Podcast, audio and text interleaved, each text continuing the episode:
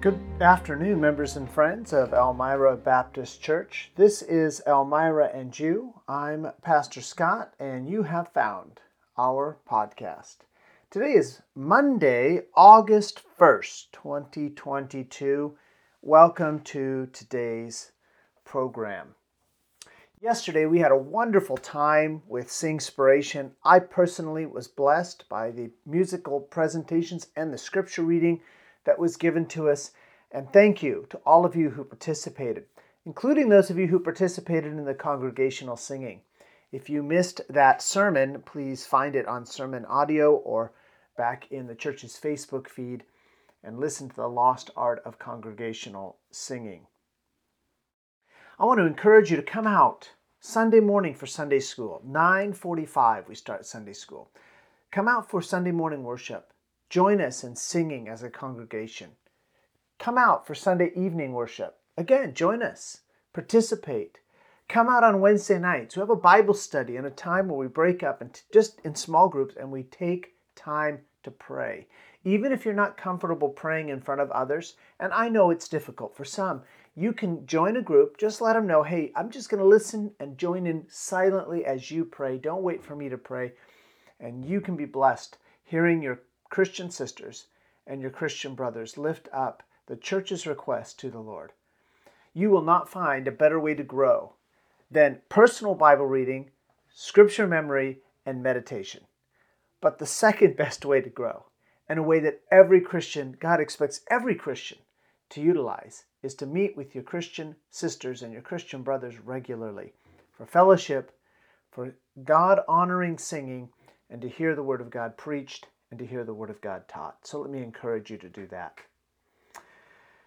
Today's devotional topic is a difficult one, not because it's untrue or because the Bible isn't clear. It's difficult because frankly it goes cuts so much against the grain of our modern culture.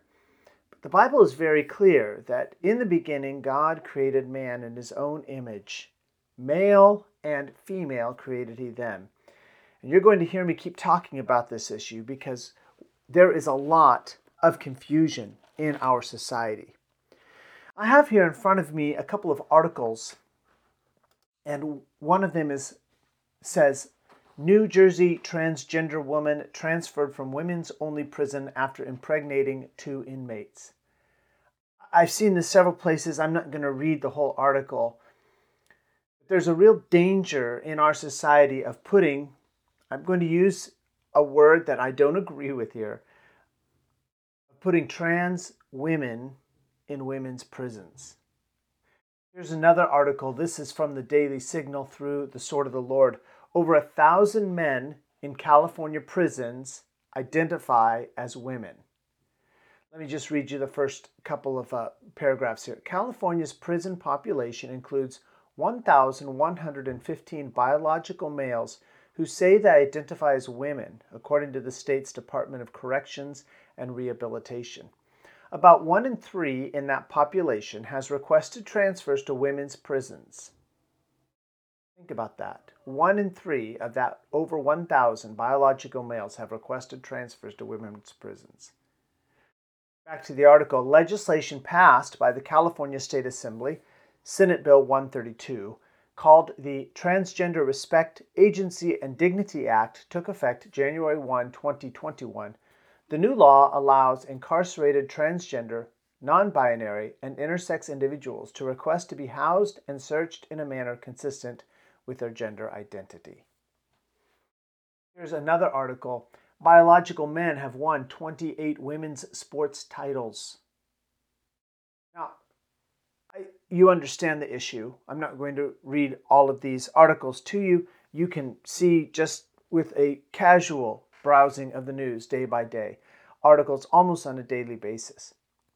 The reason this is important to me is uh, last month there was a uh, lady who testified before Congress. She teaches at the Berkeley Law School. And she said that Josh Hawley was committing violence against transgender people by refusing to recognize that men could bear children. Violence against people is not saying that only women can bear children.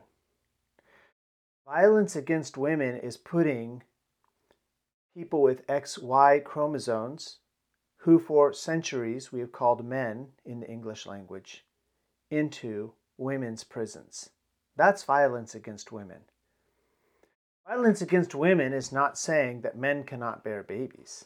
Violence against women is putting a person in a women's pri- prison where he can impregnate women. Women. That's violence. Let me take it to a place of application for us as Elmira Baptist Church. Churches, and Elmira Baptist Church specifically, ought to be known as safe places for women. More than that, more than just providing a safe place, we need to honor women as women and not expect women to be men or men to be women. We need to recognize that in the beginning, God created man in his own image Male and female created he them. I don't understand that. We use male pronouns when we refer to God, but when we say God created man in his own image, male and female created he them, we don't mean he made man in men, males in his image, and females in something else. God is so big, so vast, so infinite that within his image he can create male and he can create female and say that he created both of them in his own image. We need to respect that. Part of the reasoning, a big part of the reasoning for supporting abortion rights, that is the right of a woman to end the life of her baby while her baby is still in her womb. Part of the reasoning behind abortion rights is that if women are going to make social progress commensurate with men, they have to be free from pregnancy just like men can be free from pregnancy. Well, the truth is, God created men and women differently with different roles within that biological function of children. And we honor women when we recognize that they can be mothers. That's why when we're told that men can have children, that men can get pregnant. I, am sorry, now you're making a word salad out of the language and nobody has, nothing has any meaning. Women pregnant. Men take moral responsibility for the women, the wife in his life, the single wife in his life. Takes responsibility for her and for the children that God blesses them with. Those are the roles that we're given, and churches ought to be places where women are safe. They're not seen merely as objects of gratification for men. That's wrong where we honor women for who they are, made in God's image, and our equal, that is, man's equal before God. Safe places for women where they can gather and they can talk with men and share with men and, and, and, and have men who are their friends, who are their friends, and not merely trying to get something from them. And a place, churches should be a safe place where women can be women and their value is not defined by their being more like men, being free from pregnancy, or having a career, or supporting their families. These are things we expect of men. And we understand that our, the women that God has blessed us with, our mothers, our wives, our daughters, have a different role within the family. And as men, we don't deny them that. We don't disparage them because of that. We don't see them only valuable as they bring money to the family. We see that their value is much more than just having a job. Not to say a woman cannot work outside the home. That's not what I'm saying. My wife's value is much more than whatever money she brings into the family's pocketbook. My wife's value is in being a wife, in being a mother, in being a woman, so let's make sure our churches, let's make sure specifically Elmira Baptist Church is a safe place for women. Let's encourage women in the God given roles that God has designed them for. And, and let's encourage other Christians to value women as women, designed in God's image, man's equal before God. and yet at the same time not think that in order to be of equal value, they have to be identical to men. Women are not men, men are not women. God made it that way. This has been Elmira and you for Monday, August 1st, 2022. Don't forget, you can join us Sundays, Sunday school at 9:45, morning worship at 11, 5 o'clock evening worship, and then we also meet on Wednesdays at 7 o'clock for a time of Bible study and prayer. And you can find us a safe place for men and women to meet at 6111 California Pacific Road near Vacaville, California.